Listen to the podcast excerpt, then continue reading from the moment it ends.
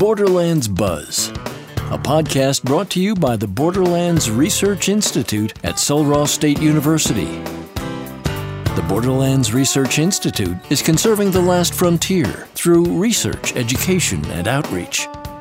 Support for this podcast comes from Texas Parks and Wildlife Foundation.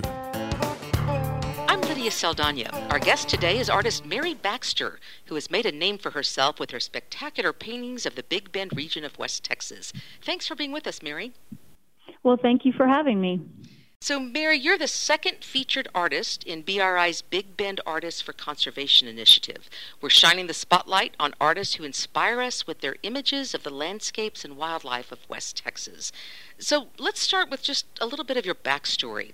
How did you end up in West Texas as a full time artist? Well, um, it was almost accidental. I guess I just got lucky. My then partner and I were running cattle and horses um, on a place in Helotes, Texas, which is near San Antonio. And through a friend of a friend, we managed to obtain a grass lease down south of Marfa near Casa Piedra. So we ran more cattle for several years at that location. He had to go back and take care of business in Helotes, and I stayed on at the ranch. And I guess as I was driving around taking care of cattle and checking on water, I just began to really see the landscape. And it, at first, it was, it took a while. It was harsh and a little bit different than what I was used to, but it really began to grow on me. So I began to do some paintings just for fun. And then a friend owned a gallery in Alpine, Carrie Arts, had the Kiowa Gallery, and she offered to put some in her gallery, and I was surprised that they sold pretty quickly. So I did more and she sold more and it kind of went from there. That's really awesome. Now, I understand you did go to school. You studied art in school, right? I did. Um, right out of high school, I took a few art classes. I took basic painting with Charles Field, who remains to this day my mentor, um, and some drawing classes. But I guess I didn't really believe that a person could make a living at fine art. And a second serendipitous thing that happened was I began to run around with the photographer James Evans, and he showed me that a person actually could um, do fine art for a living. So that was a, another very lucky break. I, I love to hear people's stories. It's really, really cool. So, can you describe the scope of your work for our audience? You know, how long have you been painting? How many pieces of artwork have you created in your career? Just give us an idea of the scope of your work. Well, I guess I started painting. I think it was 1995 when we got the ranch. So I began painting then, and it sort of grew, and I began painting more and more days and hours. I don't know about the scope, Lydia. Um, I don't know. Probably a couple thousand small ones, maybe the studies that I do quickly, and I have no idea on the larger works. But it's probably, gosh, coming on 30 years worth of work. And I also do some bronze sculptures of wildlife as well. Okay, so that segues to the next question I wanted to ask you, which is what medium do you work in? Mostly oil, mostly oil on canvas. Um, for a long time, I was using polyfiber as a different type surface or ceconite. Now I'm back on canvas again, sometimes on panel, but mostly oil. And then you mentioned you're doing some sculpture too. Yes, correct. I'm doing some um, bronze sculptures of rabbits and mules and some different animals. So that seems a little bit of a stretch to go from painting to sculpture. Is is it? I don't think so. No, I think in some cases uh, a lot of artists say it's almost easier in some ways to work in 3D. And you know, you just have this this love and appreciation for the beauty of an animal or the way they move and I think we just have this desire to somehow copy that. So, how does the flora, fauna, the landscapes, the wildlife of Big Bend inspire you? Oh, it never ceases to inspire. It's just constantly changing. It seems like it's every day there's something new that I haven't seen before. It's never dull. It's just always evolving. I you know, I I can take a walk every evening and it seems like still every single day I find something new a different plant or a different bug that I've never seen before. So you you mentioned at the top of this conversation that um, your, your work was shown in a gallery in Alpine, and you were surprised that somebody bought it and then bought some more. so you, at this point, you've shown your work and sold your work all over Texas and the Southwest. Why do you think the Big Bend region is of so much interest to so many?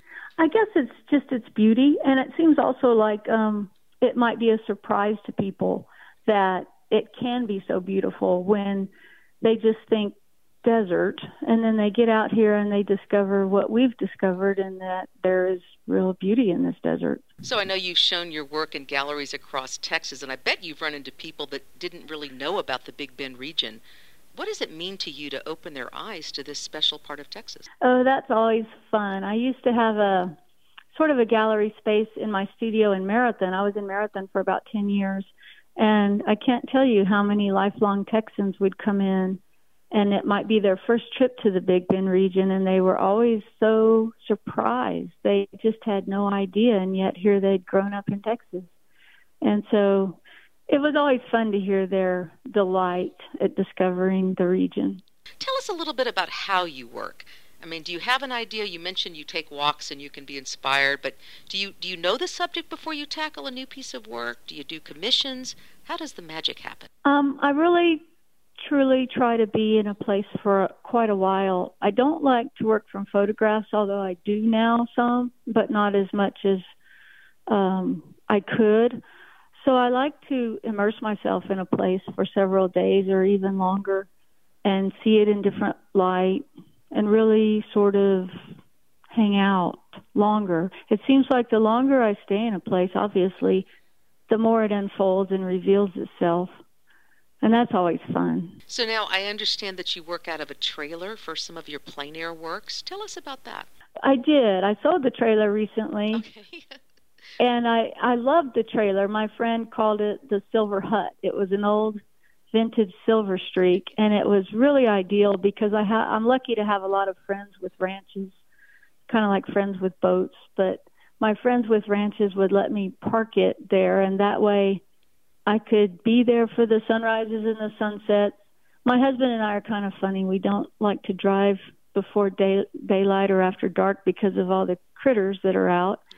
So the trailer opened up a lot of times of day and evening that I wouldn't have had otherwise it was a tool, and I'm looking for another one to replace it. okay, that sounds, that sounds great. Now, we're going to be sharing some of your works with our audience, and you shared a couple of pieces with us that I want to ask you about. One painting that you shared with us features a mule with its own story. Tell us about that. Well, the mule is out of place, obviously, in the desert, in a sense. This was way down west of the Chinati Mountains, and I was looking for paintings and hanging out down there for several days and I had been looking actively to buy a mule.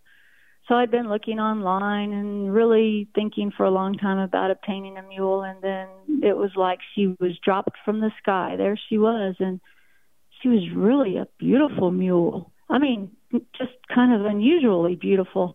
And she just kind of stood there and looked at me funny. And um, I got back to the house later and I started calling around and I found the the guy that owned her, he had cattle down in that area. He said, "Yeah, you can just have her if you can catch her." And it turned out she wasn't at all broke or even halter broke, and she'd been stomping his dogs, and apparently she was not very wanted. So I had to pass on that mule. But I figured she hooked up with the Mexican donkeys later on, so she wasn't going to be lonely much longer. now, another painting that we're going to share with our audience features a you, you sent us two. You sent us one with a jackrabbit and some bull bats. Tell us about those wildlife sightings and how they ended up. The jackrabbit. Um, well, I like everybody likes jackrabbits. How can you not? But I was down actually working on a project for the parks centennial, and I was near the Chinati Mountains again, and I was painting a landscape looking off, I think, to the west, and I was hard at it. And I noticed this jackrabbit was not too far away, and it was it must have been in the heat of the day because he was there in his shade, and he just didn't really want to get up and move. And I don't know, I just thought it was kind of cool the way he just laid there and he was unbothered by me. I guess he'd never been bothered by a person before, and he stayed there the whole time. I think when I packed up and moved on, he was still in the shade. So I did the painting mostly off of just memory and the idea of the jackrabbit hanging out like that for so long. So you mentioned the Chinati Mountains, and I know we had a previous conversation that you're also working on a project for the centennial of the state park system. Tell tell us about that and what you're working on about that project, and um, you know what you've done for that. Yes, um, 30 artists, I believe it's 30 or 31 artists across Texas, were chosen to be part of the Texas State Parks Centennial Celebration, and we were all assigned two parks. I think a few got three parks. And I was assigned the Chinati Mountain State Natural Area, which was an area I knew and loved already. So that was a good deal for me. And the other park I was assigned is the Pecos, I'm sorry, the Devil's River State Park. So what, um, I mean, had you been to Devil's River? You mentioned you'd been to Chinati. Have you been to Devil's River before? I had been there before too, yes, to do, um, that was for a project through the Fults Gallery. At that time it was called the Reeves Gallery and it was for the Texas Rivers Project. Awesome, awesome. Uh-huh. So, the, the, the, tell us about that that project. Those uh, works they're going to come out at the end of 2022. There's a book. What, what, can you do? You know the details of that? I don't know all the details. There is a book coming out through Texas A&M Press, and there's a museum show that will travel to four different museums. So that's really exciting our I think the artists have all finished up our paintings for that project and now it's in the I don't know what you would call it the publishing process and everything else but we're all very excited about it. I'm really really honored and excited to be with this group of artists because I think most of them are the best in the state. So Chinati Mountains, I mean, that's not something that anybody can go to. You, are fortunate that you've had access through, I guess, private landowners and such. What are you trying to get across in that to folks about Chinati Mountains? I guess the beauty of the mountains. They're they're kind of a hidden treasure. And the yeah. same same question for Devil's River. Yes, also it's one of the most beautiful rivers in the state. It's also hard to get to. It's it's limited access but it's so pristine and beautiful. Um, I hope we all hope it stays that way. Certainly. So, um, you know, we're talking to you because we selected you as one of the artists for the Big Bend um, Artists for Conservation. I know you've been in West Texas a while now, and you've watched the Borderlands Research Institute, I guess, sort of kind of from the sidelines. What is your impression of the work that BRI is doing out there? Oh, I'm absolutely amazed with what they're able to do and what they've accomplished. I guess I got turned on to them I was in the Texas Master Naturalists, the first class they offered, and that was fun. And I believe Dr. Harveson was one of the first speakers, and that's where I was first introduced to what he and the BRI was doing. And as I learned more about them, I just really loved what they were doing as the go between between private property owners, ranchers, conservationists. I mean, it seemed like they were the first group, at least in this area, that were doing that as their mission. Well, I think anyone that knows Dr. Harveson, and I, have I've known him for many years, and I just think so highly of him. He really is a, a Pied Piper for conservation. So exactly. When, when he called you to take part in this uh, Big Bend Artists for Conservation, why did you agree to do it? Why? Oh, gosh. Well, first off, it was an honor to be asked by him, but maybe more importantly, I would do anything I could to help what they do, to help their mission, to help their to get the word out about them. I would I would love to contribute in any way. Thank you so much for your time, Mary. Any closing comments as we wrap up? Well, thank you, Lydia. I've enjoyed talking with you about all this. It just gives me such I don't know, such great hope to to be involved with so many people that love the land as much as we do. I'm just honored to be part of it. So thank you. Borderlands Buzz is brought to you by the Borderlands Research Institute at Sul Ross State University and sponsored by Texas Parks and Wildlife Foundation. Find out more about our work at bri.sulross.edu.